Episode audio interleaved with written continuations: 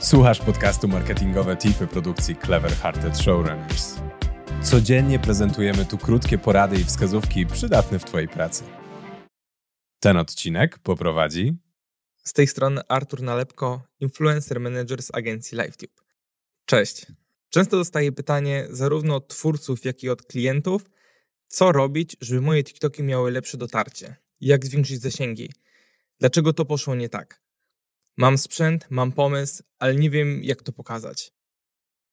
Wiele jest też artykułów na temat hierarchii interakcji, które zazwyczaj nie mają żadnego przełożenia na praktykę, albo ciężko znaleźć podstawę, na jakiej są tworzone. Co w takim razie robić, żeby się przebić? A co najważniejsze, dlaczego tak jest? W przypadku marek zasada numer jeden: Don't make ads, make TikToks. To jest podstawowe hasło, na którym swoją komunikację opiera TikTok do biznesu. Jeżeli chcesz być efektywnym, to skup się na treści. Na całym efekcie reluwy, na tym, żeby to było proste i ciekawe dla przeciętnego odbiorcy. Nikt na TikToku nie chce oglądać gotowych packshotów, nie mających żadnej wartości dodanej ani historii. Badania TikToka pokazują, że kreacja zgodna z tą zasadą cechuje się zapamiętywalnością wyższą nawet o 19%, a w przypadku kampanii z influencerami nawet do 27%. Punkt drugi: storytelling. Dlaczego? Jest kilka powodów, ale najważniejszy.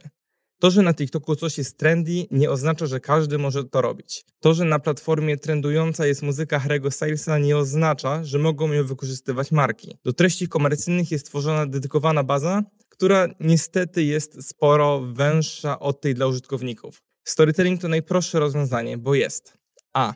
Bezpieczny, a muzyka stanowi tylko dodatek uzupełniający Twoją kreację. B. Uniwersalny i prosty w przygotowaniu. Nie wymaga znajomości trendów i tego, co w tym tygodniu się klika. Możesz tak naprawdę przygotować materiały na zapas, co ułatwi Ci pracę i planowanie kontentu. C. Angażujący. Ale o tym, dlaczego w ogóle storytelling jest fajny, wypowie się na pewno jeszcze ktoś inny w tej serii, albo czekam na kolejne zaproszenie. Punkt trzeci to dosyć świeży temat, czyli SEO. Już wcześniej wiedzieliśmy, że hasztagi i słowa kluczowe w opisie są ważne. Algorytm TikToka poszedł jednak o krok dalej i potwierdzone jest, że odczytuje napisy zawarte w kreacji. W kontekście tworzenia treści jest więc mega istotne to, żeby dodawać na nich napisy. Najlepiej, aby były one związane z tematem, o którym mówimy. Dodatkowo dla pełnej kompatybilności najlepiej byłoby to robić w aplikacji do montażu CapCut lub w samym edytorze aplikacji TikTok. Ale klasyczny montaż też powinien się sprawdzić. Jeżeli dodatkowo chcesz poznać case study fajnych kampanii, które robimy w LiveTube na TikToku, albo więcej prostych tipów, zapraszam Cię do obserwowania mojego profilu na LinkedIn. Do usłyszenia. Dzięki za wysłuchanie dzisiejszego odcinka. Zachęcamy do subskrybowania naszego podcastu w Spotify, Apple Podcasts lub Twojej ulubionej aplikacji do słuchania podcastów. Jeśli chcesz dowiedzieć się więcej, serdecznie zapraszamy do odwiedzenia strony projektu. Link znajdziesz w opisie odcinka.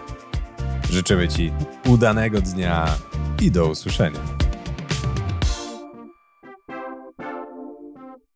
Pomysły na branded content, badania przydatne w marketingu i inspiracje od mądrych głów?